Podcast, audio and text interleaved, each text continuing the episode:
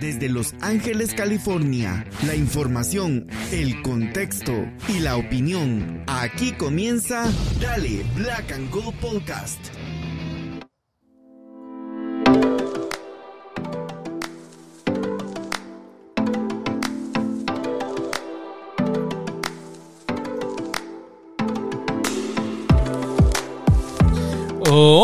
Amigos y amigas, bienvenidos y bienvenidas una vez más a Dale Black and Gold Podcast.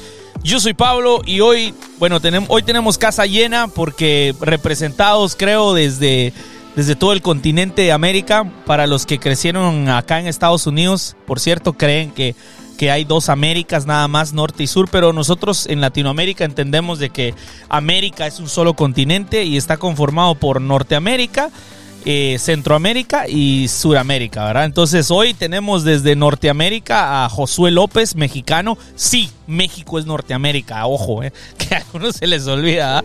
Tenemos a Josué López de Área Sport Network y también tenemos a Gastón desde Sudamérica y su servidor, que soy centroamericano guatemalteco, pero que resido acá en los Estados Unidos. Eh, saludando, saludemos primero a Josué, que es nuestro invitado, Gastón, así que que, se, que, que nos salude, que nos diga para quién trabaja, dónde lo pueden seguir antes de que empecemos a hablar de esto.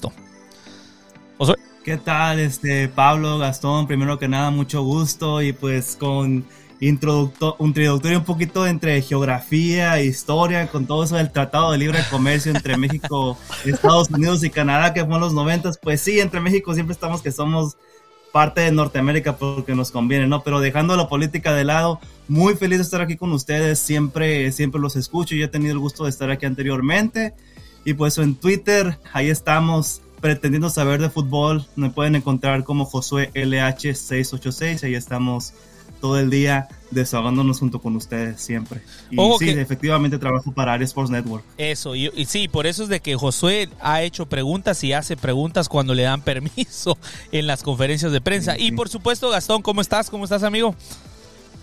Bueno, hola, acá con, con ganas de, hablar, como siempre contigo, Pablo, un placer tener a Josué, siempre lo ando leyendo, andamos interactuando, síganlo porque para estar al tanto de las novedades del club es una buena fuente, así que ahí lo- la invitación de parte de Dale Black and Gold. Así es, este, estamos grabando el video también que lo vamos a subir a YouTube. Este, eh, si lo pudi- si lo están viendo en YouTube, obviamente se dieron cuenta que Gastón hoy luce la camisola del Salvador porque es uruguayo, Sí, pero, hoy estamos a doble, pero doble también, país. exacto, también es salvadoreño y juegan contra Martinica. Mucha suerte a los hermanos salvadoreños que nos escuchan. Este, mm, y ahí va la Copa Oro con algunas sorpresas, ¿no? Ahí sorpresa que México otra vez es potencia y que Estados Unidos, Estados Claro, claro, hay que usar el globo otra vez, hay que usar el globo, hay que Es- usar la- el Lamborghini. El Lamborghini, Sí, sí, sí, ahí súbanse al. Lamborghini a los mexicanos que oyen. Y buenísimo, es, es un ambiente alegre en el sentido futbolístico. Nosotros no mucho, ya vamos a entrar un poco al final. Hoy hubo un anuncio, Josué, por favor contanos un poco el anuncio que creo que fue la bomba. Eh, bueno, hay dos anuncios importantes esta mañana. Uno que no nos, no nos compete, pero que es parte de nuestro pasado, ¿verdad? Y el otro, pues, eh, explicarnos sobre, la, sobre los Tigres de Monterrey, Josué. Los incomparables, la mejor afición de México y el multicampeón de la Liga MX viene a jugar a Los Ángeles el próximo miércoles 27 de septiembre como parte de la Campeones Cup. Vienen los Tigres con todas sus estrellas, con todas sus luminarias y con la gran afición regia que es única, que es incomparable. Entonces va a ser un partido muy, muy interesante. Espero en Dios poder estar ahí para compartir con la con la prensa regia, multimedios, fútbol al día, todos ellos que tienen su, su mundo aparte, ¿no? Entonces va a ser interesante ver, no una revancha como se lo pregunté aquí bien Acosta en su momento al final de León, pero sí una oportunidad de, de poder tener un episodio más en este debate interminable entre cuál liga es mejor, si la Liga MX o la Major League Soccer. Entonces sí, próximo 27 de septiembre viene Tigres a jugar al, al BMO. Ya iba a decir el otro nombre, pero no, BMO. Todavía me estoy acostumbrando. Ah, bueno, buenísimo. güey. Mira que empezaste a hablar de las ligas y es una caja de Pandora que si la abrimos ya ni hablamos del LAFC aquí. Pero bueno, fantástico. Y la otra noticia es que hoy nos levantamos con que Bob Bradley fue cesado de, de Toronto. La verdad es una... Mira, es sorpresivo y no es sorpresivo. No sé qué piensan ustedes. Es sorpresivo y no es sorpresivo porque eh, me sorprende que alguien que es Sporting Director también, ¿verdad? Porque no es solo el entrenador, él es el director deportivo. Eh, de una vez le cortaron, lo cortaron y lo mandaron a volar. Ahora, no es sorpresivo porque evidentemente los resultados no están considerando que es uno de los equipos, creo que es el equipo que más gasta en la liga, por cierto, sí, es el equipo que más gasta. Entonces, ahí queda la pelota botando en el área para Austin, porque siempre que uno les pregunta a Austin, ¿y qué onda con Wolf? ¿Se va a ir? No, es que él es el director deportivo. Ay, jule, pues ahora ya no hay excusas, ¿verdad? O sea, ahorita, o seas de director deportivo y entrenador, si no dan los resultados, te vas. Y yo personalmente, no sé ustedes dos, yo me sentí un poco triste de ver que a Bob le va mal, independientemente de que, de que nuestro último año con él no fue el ideal, sigue teniendo en mi corazón que es el primer entrenador de la historia de mi club, ¿no? No, sin dudas. Además, LAFC no hubiera salido campeón de, la MLS el año pasado si no es por toda la construcción que hizo Bob Bradley. Obviamente el mérito también es de Cherundolo, pero eh, Bob fue eh, pieza fundamental para que LAFC se instalara en la liga para que desde, como, como siempre decís vos, Pablo, para que el AFC naciera como un club grande, es gracias a Bob Bradley. Y sí, eh, a ver, Bob, eh, tuvimos una relación muy tóxica el último año, pero por lo demás tenemos que ser agradecidos con él. Eh, es una lástima que, que, no le esté yendo bien, bueno, que no le fue bien en Toronto. hay ahí es, muy compleja la situación, parece que habían problemas internos con, la camada, con la secta italiana que tienen ahí en Toronto, sobre todo con Bernardeschi, parece que la relación no era muy buena. Y veremos qué, qué depara el futuro de Bob Bradley, porque dudo que, quiera dejar de, entrenar, es, es, muy ambicioso, siempre lo deja en claro, así que ojalá que, que le vaya bien en el futuro, pero como siempre, no contra el AFC. Buenísimo, buenísimo. Bueno, entremos a lo que, lo que nos convoca el día de hoy, que es este una derrota más de Los Ángeles Fútbol Club. Este, antes de que empecemos a hablar, gente, solo quiero decirles que también hay que poner un poco el contexto, ¿no? Cuando este podcast empieza, siempre dice la información y el contexto. Pongamos un poco de contexto. La realidad es que LAFC todavía está empatado en puntos en segundo lugar, pero empatado en puntos con, con el líder de la conferencia.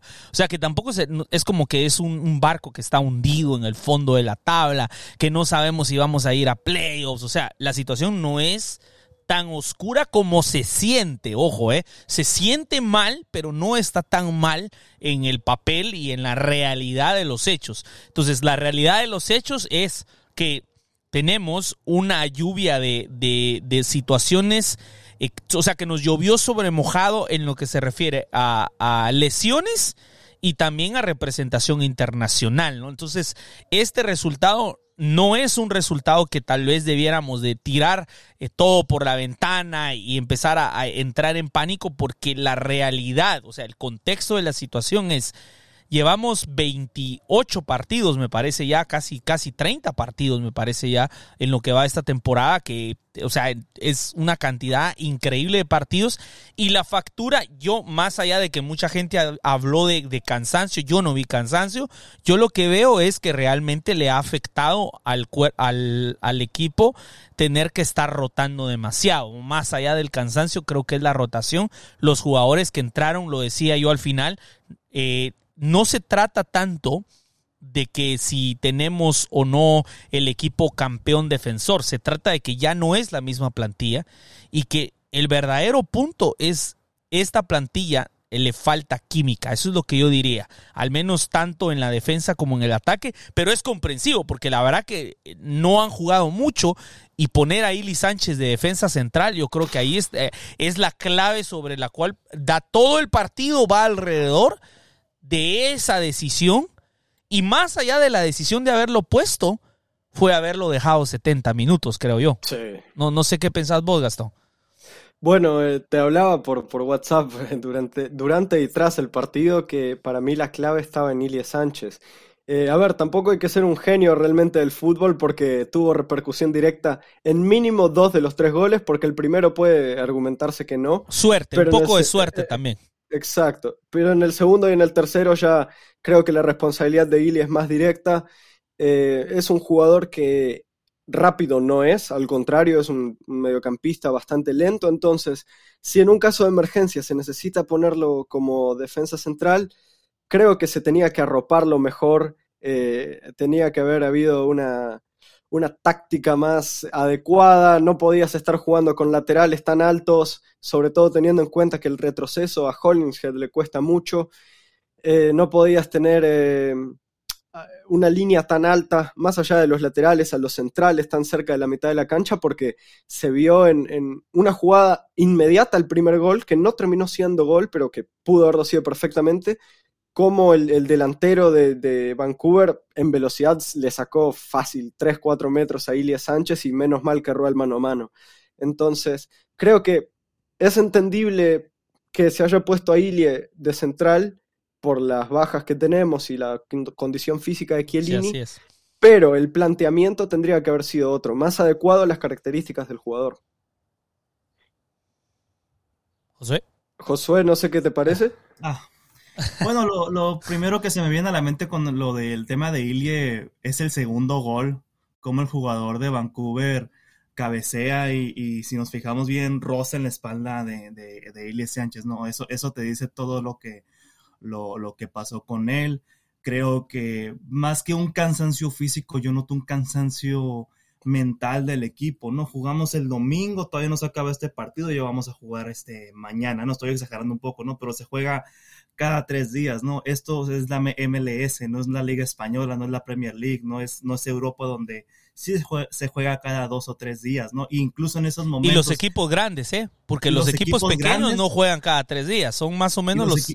Ajá y los equipos grandes, e incluso esos equipos grandes cuando tienen rondas de Champions, rotan, ¿no? Entonces, no, no, se ve corta la plantilla. Recuerdo muy bien la conferencia que tuvimos con el señor John Torrington, que decía que más que buscar refuerzos, buscaba jugadores versátiles, ¿no?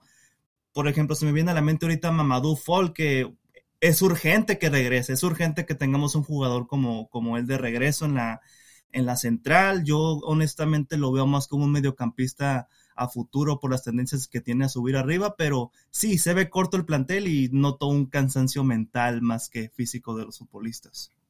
Mamadou Folk estuvo en el, en el BMO Stadium, ahí en la previa del partido de Vancouver, así que por lo menos se lo ve todavía involucrado con el plantel.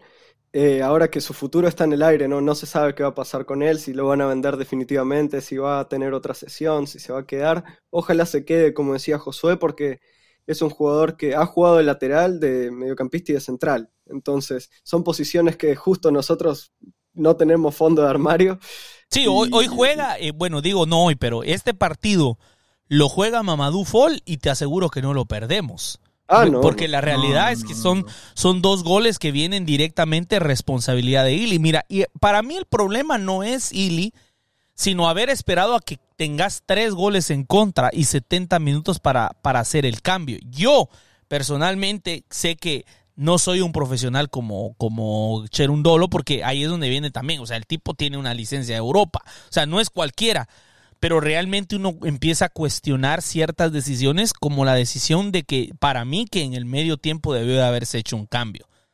O sea, si vas a firmar a Rosales yo prefiero perder porque pusimos a Rosales que perder porque pusiste a Ili fuera de posición. No sé si me explico. O sea, que hay, un, hay un sentimiento que como hincha me queda mal porque yo sé que estamos exponiendo a un jugador a que cometió, la, mira, el gol que, que menciona Josué, es un gol todito de, de, de, él. O sea, él no llegó a tiempo. Parece que saltó muy antes. O me parece que saltó muy antes y por eso ya venía de bajada cuando la pelota pega. Si hubiese sido Mamadou Fall, rechazo. Si hubiese sido Giorgio Chiellini, rechazo. O sea, ¿me entiendes? O sea, cualquier otro eh, eh, defensa central hubiera hecho un mejor trabajo de lo que hizo él. Después está la otra que también hace ah, algo malo, él no logra salir bien, es un error también de él. Podemos decir que esos dos, el primer gol, de acuerdo, yo creo que también hay mucha fortuna en ese gol, en ese primer gol, pero en el caso de Ili Sánchez, ¿por qué dejar los 70 minutos? O sea, yo sé que, que, que Giorgio no puede jugar los 90, pero pero hubiese preferido tener un central de la academia, hubiese preferido tener un jugador que está ahí. Lo de Mamadou Fall, gente, hay que recordar que él oficialmente está ahorita en, eh, como préstamo. O sea que hay que ver si cuando se abre la ventana se puede volver a reinscribir. El otro problema es que él ocupa un, un, un spot de internacional.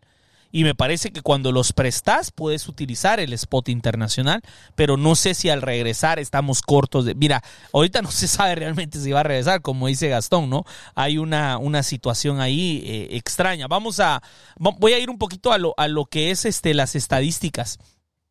Miren, eh, cada vez que grabamos con Gastón, yo llegamos a la conclusión que las estadísticas nos dicen cada vez ya menos y menos, ¿no? Porque teóricamente el AFC tuvo mayor posesión, tuvo mayores remates, los mismos remates al arco que fueron nueve. Eh, la precisión de los pases fue mejor para el AFC, 80% contra 73. Una vez más, el AFC hace más faltas que el contrario podríamos decir que es un signo de intensidad, ¿no? O sea, un signo de que el equipo está buscando la manera de, con, con, con, fuerza. Yo no vi un equipo dormido, contrario a lo que mucha gente dice. Yo lo que vi es que lamentablemente nos afectó mucho. Ili Sánchez de defensa central, porque como vos bien decís, Gastón, no fueron solo los goles, o sea que era claro que estaba sufriendo mucho durante el partido, ¿no? Este, ¿cómo viste vos la alineación, Josué, de, inicio? ¿Qué, te pareció eh, cuando viste que era Ili Sánchez de defensa? ¿Qué fue lo que pensaste? Raro, raro, pero estaba escuchando a, nuestros compañeros y nuevos amigos, los, los Defenders.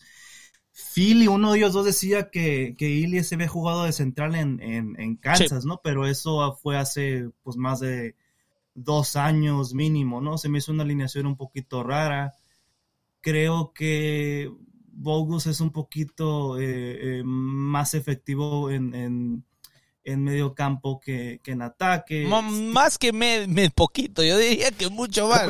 Bastante, sí. Alguito, Steve todavía no me, no, eh, no me convence mucho. Y pues siempre será interesante tener a, Vela y a, y a Bogus, a este, a Denis Buanga, ¿no? Dos jugadores con perfil zurdo en, en ataque, pero es evidente que tanto en esta alineación como en muchas otras hace falta un número 9 eh, eh, con experiencia. Sí, sí, sí, Gastón, mira, eh, vos, ¿qué te, ¿qué te, pareció? Mira, yo pienso que cuando, mira, cuando vemos la alineación, óiganlo, gente, yo no sé quién es, a veces subestimamos que todo mundo que escucha el podcast sabe exactamente cómo fue todo, ¿ok? O sea, me lo han dicho, me han dicho que, que a veces uno subestima y ni idea tienen. Va, la alineación fue esta, fue McCarthy, obvio, tiene que ser McCarthy, Hollinshead, obvio, Maldonado, obvio, ahí es donde viene Sánchez, que es la, la, incógnita, y después Palacios, ¿no? En el medio tenemos a Bogus, que como Josué bien lo mencionaba, eh, eh, es mucho mejor mediocampista, ya lo habíamos mencionado en el episodio pasado, nos cansamos de decirlo. Dani Crisóstomo, que por cierto no ha tenido malos partidos, ¿eh? O sea, jugó, bien. jugó muy bien, o sea, sigo insistiendo que no es de que sea el mediocampista que, que, te rompa la, la, cabeza, pero es un, un, jugador que en estos, en estos últimos dos partidos ha demostrado por qué es que lo están poniendo. Está supliendo.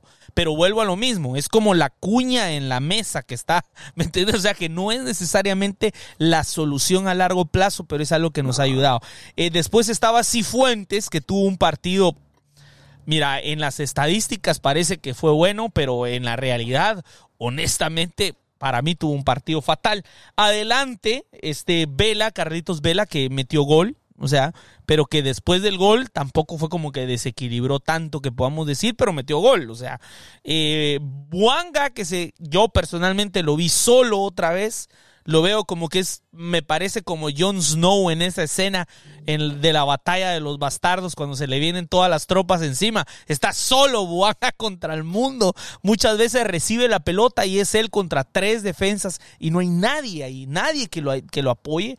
Este, y Buke, que honestamente yo, gente, yo no sé qué decir. O sea, eh, no, yo sé que no podemos ¿Qué les dijeras? Lejos de, Luca Modric, ¿eh? muy lejos. Mira, yo, mira, yo lo de que. Zucker o de Perisic, un jugador así. Pero, pero tranquilo, o sea, comparámelo con Mus, yo preferiría, yo preferiría a Dani Musovski que a Biuk.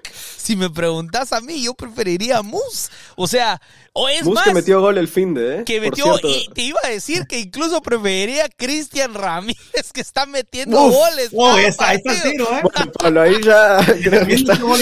¿Te acordás? Falta que digas que preferís a Fito Celaya. Y no, bueno, pero Fito no aguantaba 90 minutos jugando, lo siento, pero bueno, ni, mira, 10 minutos aguantó. mira, mira, yo, yo lo único que puedo decir, gente de Buick, es que si Buick fuera un jugador de cantera, eh, fuera Ordaz el que estuviera empezando. Yo creo de todo corazón, gente, que el motivo por el cual Buick sigue jugando y jugando tiene que ver más por lo económico y lo posicionamiento, porque no puedes devaluar a un jugador en el cual invertiste. Pero si Buick fuera hijo de croatas, pero nacido en Los Ángeles, les aseguro que Ordaz ya le hubiera quitado la posición, porque la verdad, sea, yo a veces siento que con Buick estamos jugando con uno menos y, no, no, yo sé que no hablo español y no va a oír esto, pues, pero, pero la verdad que no sé qué decir ya al respecto. O sea, no entiendo. Eh, eh, empezó bien y ha ido de más para menos, porque te se recuerdan, durante la pretemporada fui a ver el partido en Indio y a mí me asombró la velocidad y el, y el control de balón que tiene. El problema es que cuando tiene que hacer pases, cuando tiene que tirar al arco, usualmente toma la decisión incorrecta. O la vuela, o se la da a la persona equivocada, o la pierde. Y ya llega un punto en el que yo digo, dale, dale, pero no se la des a Biuk, no se la des a Que si se la das, ahí termina la jugada, ¿me entiendes? Y es bastante, bastante frustrante. Este, Josué, vos, eh, tu opinión, a nosotros creo que Gastón y, yo hemos hablado mucho de Biuk. Quisiéramos saber qué es lo que vos pensás, cómo vos lo ves durante esta temporada y a futuro.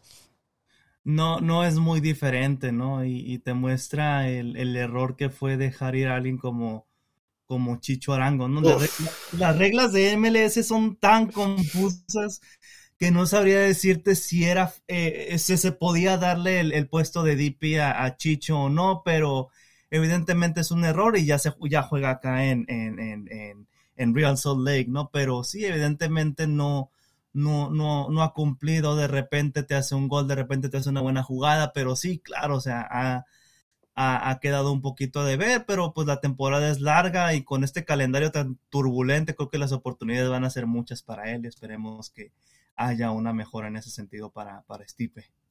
Yo ya perdí toda esperanza, pero bueno. no nos queda otra que esperar, Pablo. no, Porque, no. digo, es una inversión, fue una inversión importante para el club. Entonces, eh, no, y, la diferencia, muchas veces leo comparaciones de, de Buick con Brian Rodríguez. A ver, si son perfiles de jugador parecido, pero el tema es que Brian tiene un marketing que no tiene Buick. Entonces a Brian, por más mal que haya jugado, lo terminaste vendiendo al América por una buena cantidad de dinero, aunque perdiste igual.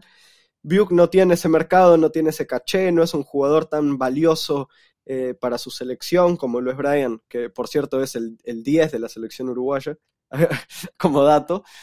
Y bueno, como, como siempre digo, eh, le doy hasta fin de temporada, Pablo. Le doy hasta fin de temporada, pero hasta ahora coincido contigo. Yo preferiría que los minutos que está teniendo Buick se los dieran a Ordaz, porque las sensaciones que me da cuando le agarra Nathan son muy buenas. Es un jugador que tiene, sobre todo contra Seattle, se vio una velocidad en el primer toque. Es rapidísimo, es rapidísimo. Y toma mejores decisiones. Sí le falta mejorar en lo físico y ahí Buick tiene algo de ventaja.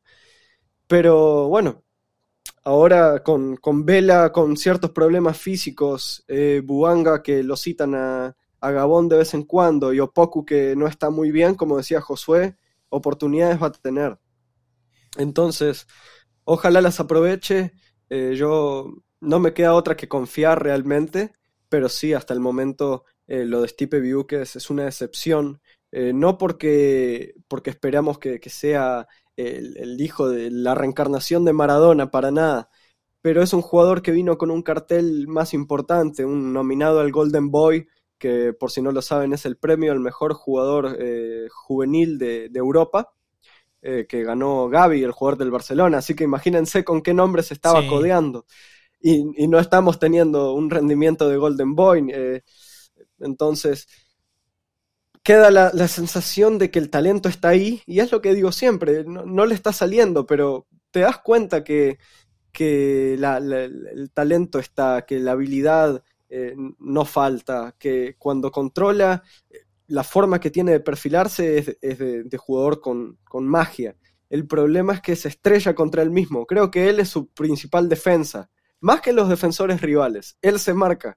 Entonces, si logra desbloquearse, no tengo dudas de que no te digo que va a meter 15 goles por temporada, pero por lo menos va a aportar más de lo que está haciendo ahora. Así que es cuestión de ver cómo Cherundó lo maneja. Parece que el principal fuerte de Steve, más que la táctica, es lo, mental, el apartado motivacional. Entonces, esperemos que le salga porque si no va a haber pérdidas tanto deportivas como económicas. Pero, pero Nathan te juega mejor por afuera, ¿no? No es tan efectivo como un 9 fijo, o no te juega como tal, es más mm, efectivo pegado a, Exacto. Sí, no, Nathan, Nathan de 9 no.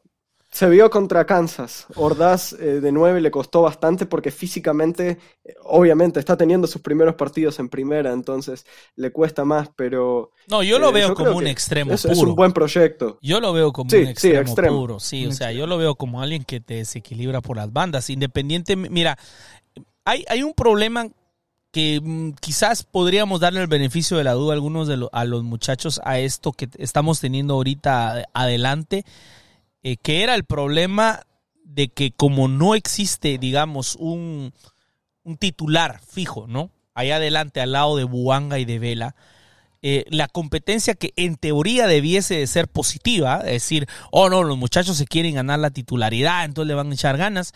Sí, le echan muchas ganas, pero al mismo tiempo pecan de egoístas y a veces quieren terminar las jugadas por sí mismo porque necesitan mostrar, ¿me entendés? Quieren ganarse la titularidad a través de goles y a través de mostrando. Y muchas veces la mejor jugada no es que vos termines la jugada, sino que es simplemente hacer la asistencia.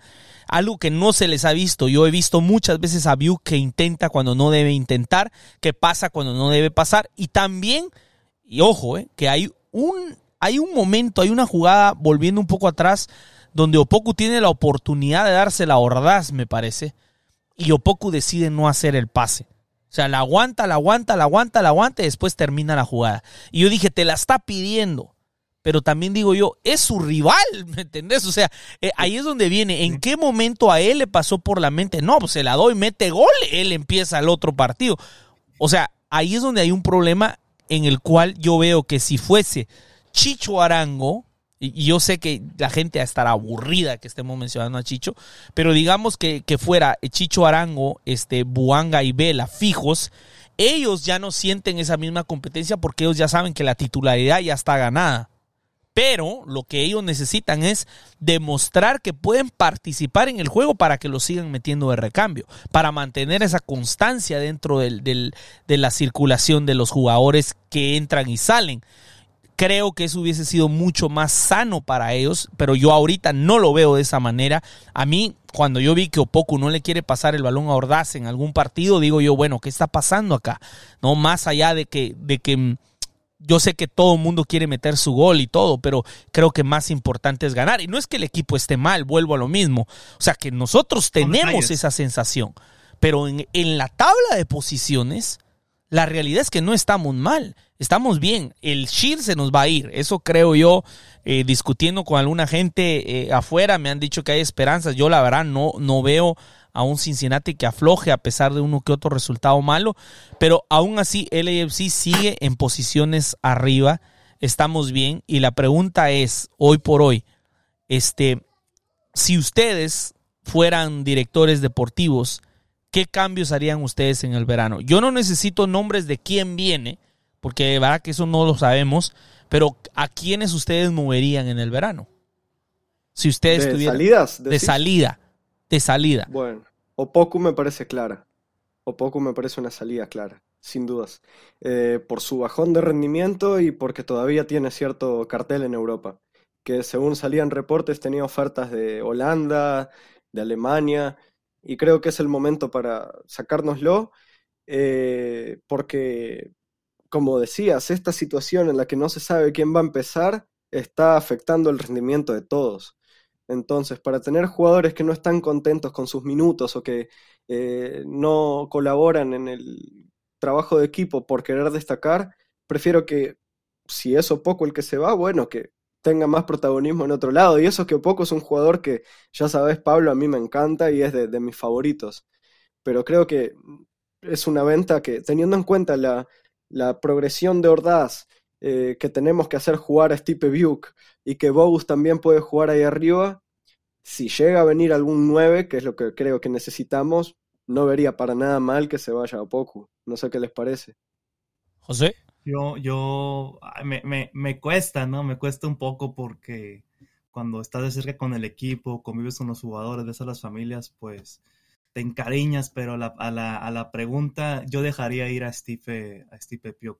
Me recuerda a un este, Christian Tello, a los jugadores tipo Corey Bird, de ese perfil, de ese de esa estancia, el AFC me, me, recuerda mucho a Steve y claro que estoy de acuerdo con que se traigan nueve. Por mí que se traigan a Haaland, ¿no? Pero aunque sea Haaland o el Gancito Padilla o quien sea, lo que se necesita es un hombre que haga goles en el área y que le den, que al, al, lo que decía Chicho, ¿no? Al moverse él en el área, eh, Buanga y Vela tengan más, más de marca y estos dos puedan entrar y hacer más goles. Exacto. Sí, sí, no es que también se trate de la jerarquía, ya lo habíamos dicho también, que también eh, un jugador que tiene más jerarquía, hay una cierta gravedad en, el, en, el, en la cancha, ¿no? O sea, por ejemplo, cuando, eh, si hablamos de jugadores que, que, cuando, cuando la tiene Buanga, su gravedad atrae tres defensas inmediatamente y se abren espacios. Pero el problema es que si Buanga pasa la pelota y abrió el espacio, no hay realmente quien pueda aprovechar esos espacios que se abren. Entonces, si tenés un 9 que la gente, que, que, la defensa está al tanto, constantemente preocupada de él, abre espacios. Y esas gravedades que se van creando cuando un jugador X lo agarra, no, no pasa con Buke. Con Buke la agarra y tampoco es como que todo se van a ir a rodearlo con cuatro jugadores porque tienen miedo de él. ¿Me entendés? O sea, uno basta para quitarle la pelota. Entonces los espacios realmente no se abren. Y yo estoy con, con vos, Josué. Yo creo que es imposible dejar ir técnicamente hablando no por deseo, sino porque eh, creo que ni siquiera se ha terminado de pagar. Creo, mira, ese es el, problema que tenemos también nosotros como afición, eh, el problema que tienen los mismos reporteros es que eh, son muy, la, la, MLS es muy secreta con cómo hace sus negocios, ¿no? Entonces, Palacios, cuando vino Palacios, Palacios teóricamente hablando, pudo haber sido un DP por lo que se gastó, porque me acuerdo que se gastaron como 5 millones, pero como se fueron pagando por cómodas cuotas de tarjeta, de visa cuotas en Latinoamérica, como se fueron, como se pagó a pagos, entonces no entró como DP. Me parece que vio que es algo por ahí, que, o sea, que no lo podemos decir porque realmente lo debemos todavía, no lo hemos pagado por completo, entonces no creo que se pueda ir Buke, pero si yo tuviera la decisión, yo sí me deshago de Buke. O sea, yo hago, por eso yo decía que si, si Buke fuera un jugador que hubiésemos adquirido con TAM dentro de la liga, Buke se va. Así como Verde en su momento. Como Corey Baird, se va.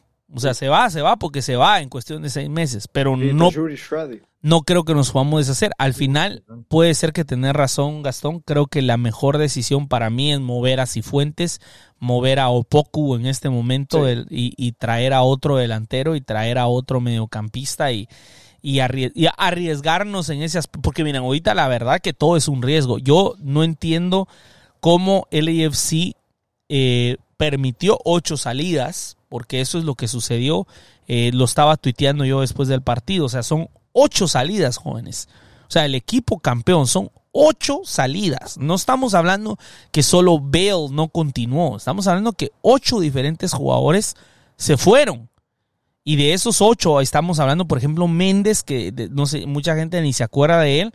Vuelvo, Josué, te voy a mencionar, yo he defendido a Tello y defiendo a Méndez. No porque no tuvieron muchos minutos, pero los pocos minutos que tuvieron fueron minutos de jerarquía, digámoslo así. Son minutos en los cuales se sacaron los resultados porque la gente que entraba no estaba especulando. Hablando de gente que entra, dueñas, gente. Qué partido el que tuvo dueñas, la verdad. Yo estoy admiradísimo de este muchacho. O sea, sigue siendo para mí un jugador que prefiero que entre él a que entre eh, otros jugadores como, como en el... No sé, mira, incluso hasta, hasta te lo digo así.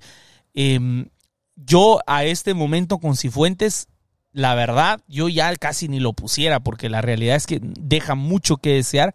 Preferiría a Dueñas, pero Dueñas no es la jerarquía de un jugador experimentado que te va a ganar campeonatos. Así que cuando llegue el verano, ahorita que se abre la ventana de verano, No sé qué va a pasar, pero de verdad que si LAFC quiere otro campeonato, tendría que tener la misma actitud del año pasado. Porque el año pasado trajimos a Ili Sánchez, a Ryan Hollingshead y a Costa, así de inicio tres jugadores con mucha experiencia, ¿no? Entonces, este, mm, no sé, la verdad, y por favor, gente, el que escuche este podcast y escuchan este podcast y siguen hablando mal de Sifu, ya no hablen mal de Sifu en la red. y dejen de hacerle tag al Rangers, por favor. Oh my God, o sea, eh, hay un montón de gente ahí, que get your boy. I mean, no, no, güey, no le hagas tag, porque lo que necesitamos es que se venda. Pero bueno así son las cosas. Este, por otro lado, eh, Cherundolo dijo en conferencia de prensa que más nosotros lo perdimos que Vancouver haberlo ganado. No sé qué piensan ustedes de eso. Él lo perdió. Más, nosotros no, él. Fue él. Con su, su, decisión de poner a Ilia de central y de no corregir cuando tendría que hacerlo. Porque el partido para mí no fue malo. Tuvimos eh, errores puntuales eh, en, en, defensa con Ilie y a veces eh, con los laterales que estaban demasiado abiertos. También hay, algo que no entiendo a veces si es que Hollingshead se cierra demasiado, entonces no tenemos profundidad por la banda. Hace más o menos lo que hacía Cancelo en el, en el Manchester City, pero no tiene ni la calidad ni la técnica de Cancelo, entonces me parece innecesario. Pero creo que quien pierde el partido es Cherundolo y, y no, supo, no supo reaccionar a tiempo porque si nosotros, Pablo, nos damos cuenta que no, no, fuimos jugadores profesionales, no jugamos ningún mundial, no somos entrenadores campeones de la MLS, creo que era bastante evidente que tenía que haber un cambio. Eh, y bueno, eh, espero que sirva de aprendizaje. Tenemos que recordar que Cherundolo es un entrenador que más allá de que ganó la MLS el año pasado, no tiene experiencia. Eh, tuvo una temporada en, en, USL, pero era con puro juvenil, tampoco da para sacar demasiado análisis. Entonces, eh, si, si esta derrota sirve para que no nos pase y que no hayan otros Vancouvers en el resto de la temporada, bueno, eh, estoy, es un precio que estoy dispuesto a pagar. Pero creo que sí, nos quedó ahí esa sensación de que el partido se pierde en, en, la pizarra táctica más que en, la grama, en el césped. No sé, no sé si, si ustedes comparten esta sensación, pero me parece que por primera vez en, varios partidos me queda clara la sensación de que la derrota es culpa del planteamiento y del entrenador. Algo que con Cherundolo no es muy común. Creo, que es algo, algo normal, algo que pasa en la curva de rendimiento y creo que es el mejor momento para, para que esto ocurra, ¿no? Pero hay, lugares en la cancha donde equivocarte. Si el delantero se equivoca, va a tener otra oportunidad. Si en, la, si en, la si en medio campo te equivocas, tienes al defensa atrás para que te corrija. Pero si te equivocas en defensa o en portería, tiene como consecuencia un gol. Y fue lo que pasó con, con Cherundolo al, al, poner a, a, a Ilie, ¿no? Y quizás esa, esa, esa manera de cerrar de, de Ilie hacia adentro sea una respuesta para ayudar un poco a, la inexperiencia de, no, de Ryan me refiero, de Ryan Hollingshead, sea un poquito para, para como suplir esa, esa situación con Ile, ¿no? Pero sí, fue, fue un partido que se perdió de, de inicio, lamentablemente no está Kevin Acosta, lamentablemente Aaron Long, que son cosas que todavía se habla mucho de que la MLS no está a tal nivel o, tal cosa, pero tienes a, al LAFC jugando y a la misma hora en, otra parte del país tienes a Estados Unidos y, y Jamaica jugando al mismo tiempo, son cosas que todavía son un poquito extrañas de la liga. Aaron Long está con Jamaica. Entonces,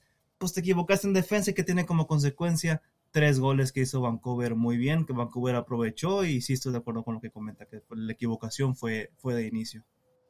Sí, no, y, más allá de, de, de, que venís y planteas algo, yo insisto, yo al medio tiempo, yo pensé que era o sea, había un 90% de posibilidades que iba a entrar Chiellini 45 minutos. O sea, eh, me extrañó, los minutos se pasaban y se pasaban y no, no había modo que entrara Chiellini.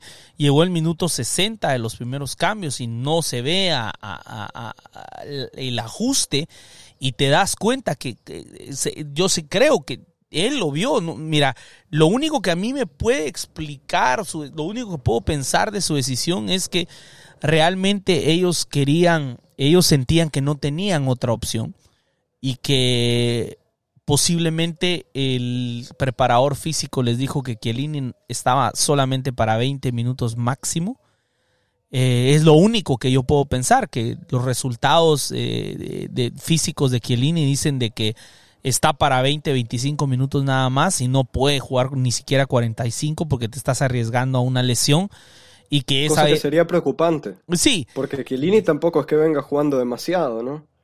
Sí, a mí me preocupa, más allá de, que tenga 38 años, porque ahora viene el verano en Estados Unidos, vamos a ir a jugar a Texas, vamos a ir a jugar a, lugares donde las condiciones son adversas y tener un jugador tan diferencial como Chiellini, así tan frágil, es preocupante. Eh, ojalá que, que, haya sido puntual y que esté para el próximo partido el fin de semana, pero creo que se vio contra Seattle. Chiellini es de lejos el, mejor central disponible, entonces es una locura, es, realmente fantástico. Sí, no, por eso vuelvo a lo mismo, en ese segundo gol, eh, para mí, en el, en el momento mismo, mira, el segundo gol cae en el minuto 20 y algo, 22. Para mí, en el momento que cayó el segundo gol, era el momento de hacer un ajuste. O sea, no sé eh, cuál pudo haber sido ese ajuste. Eh, tendríamos que revisar la banca. imagino que estaba contra la pared Cherundolo, pero yo en ese momento que cae el segundo gol, claramente error de él. Y antes del segundo gol, como vos lo mencionaste, Gastón, hay un error de Ili Sánchez que permite un mano a mano. O sea, estaba sufriendo Ili, todos lo vimos, todos lo vimos. Y no entiendo por qué se tuvo que haber esperado. Insisto, quizás el preparador físico le dijo que no podía. Y entonces Cheru ha de haber dicho, bueno, no la tenemos que jugar hasta el final, pase lo que pase.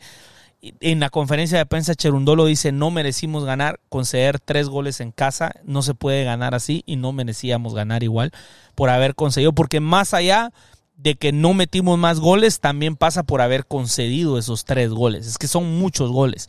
Y, y ojo que ya Houston ya nos metió cuatro, eh, o sea que ahorita en los últimos partidos ya hemos hemos recibido muchísimos goles en contra, algo que no va con el LAFC que quizás podría uno decir, no, es que mira que LAFC ahorita no tiene, no tiene mucho apegada, pero hemos sido sólidos en defensa y ahorita LAFC no se ve tampoco sólido en defensa, pero miren, yo diría que se ve como cualquier equipo de MLS, LAFC ahorita, no se ve como el campeón, ¿me entendés? Porque esa es la realidad. ¿Se acuerdan que Vela dijo, si nosotros somos malos, todos son malos, porque miren dónde estamos después de los resultados?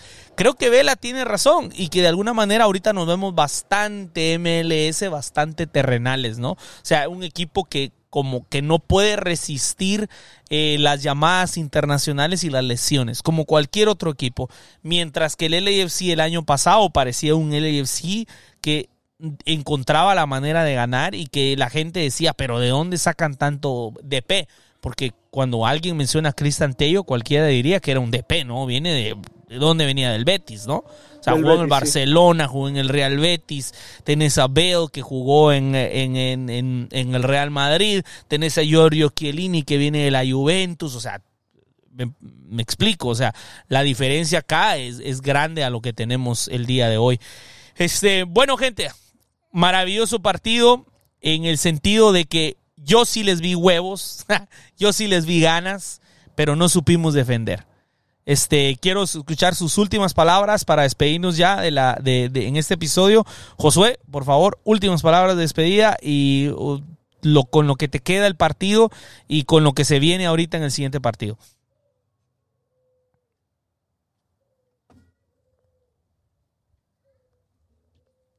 Mucho el LAFC, ¿no? Un dato innecesario, pero a la vez sí se necesita saber. El año pasado no se ganó ni en Houston, ni en Dallas, ni, ni, en, ni en Austin, entonces se va a jugar en Dallas la próxima semana. Si bien no está Jesús Ferreira porque está con selección, van a haber treinta y tantos grados, ¿no? Ayer, eh, el día de ayer estuve cubriendo selección mexicana y escuchaba a muchos compañeros que se quejaban del clima en, en Houston, entonces Dallas va a ser una, una plaza difícil, ¿no? La ventaja va a ser que por fin vas a tener una semana para trabajar. Esperemos que haya, que haya mejoras. Eh, el equipo tiene quizás no el fondo de futbolistas para hacerlo, pero sí la calidad para, para tener un resultado positivo y pues veremos qué es lo que pasa el sábado allí en el Toyota Stadium. Será interesante ver eso. Y, gracias por haber venido, José. Las puertas están abiertas cuando quieras aquí. Con mucho gusto te recibimos. Gastón. Bueno, eh, como mencionaba Josué, me parece clave la semana de descanso para los jugadores, para nosotros también, que los partidos entre semanas son complicados y más cuando son de noche. Y, bueno, veremos, ahora ya recuperamos a, Tillman eh, de la lesión, eh, que va a tener una semanita más para recuperarse, a ver si llega Kelly Acosta para ese partido. Y bueno, con fe, como siempre, ahí vamos a estar, ganemos o perdamos. Buenísimo, gente. Los invitamos a suscribirse a ya sea a, todas nuestras redes sociales en Instagram, Facebook y también en Twitter. Eh, suscríbanse al podcast para que siempre reciban la confirmación cada vez que hay un podcast nuevo. Eh, yo soy Pablo y les agradezco mucho por haber escuchado. ¡Vamos, equipo, vamos!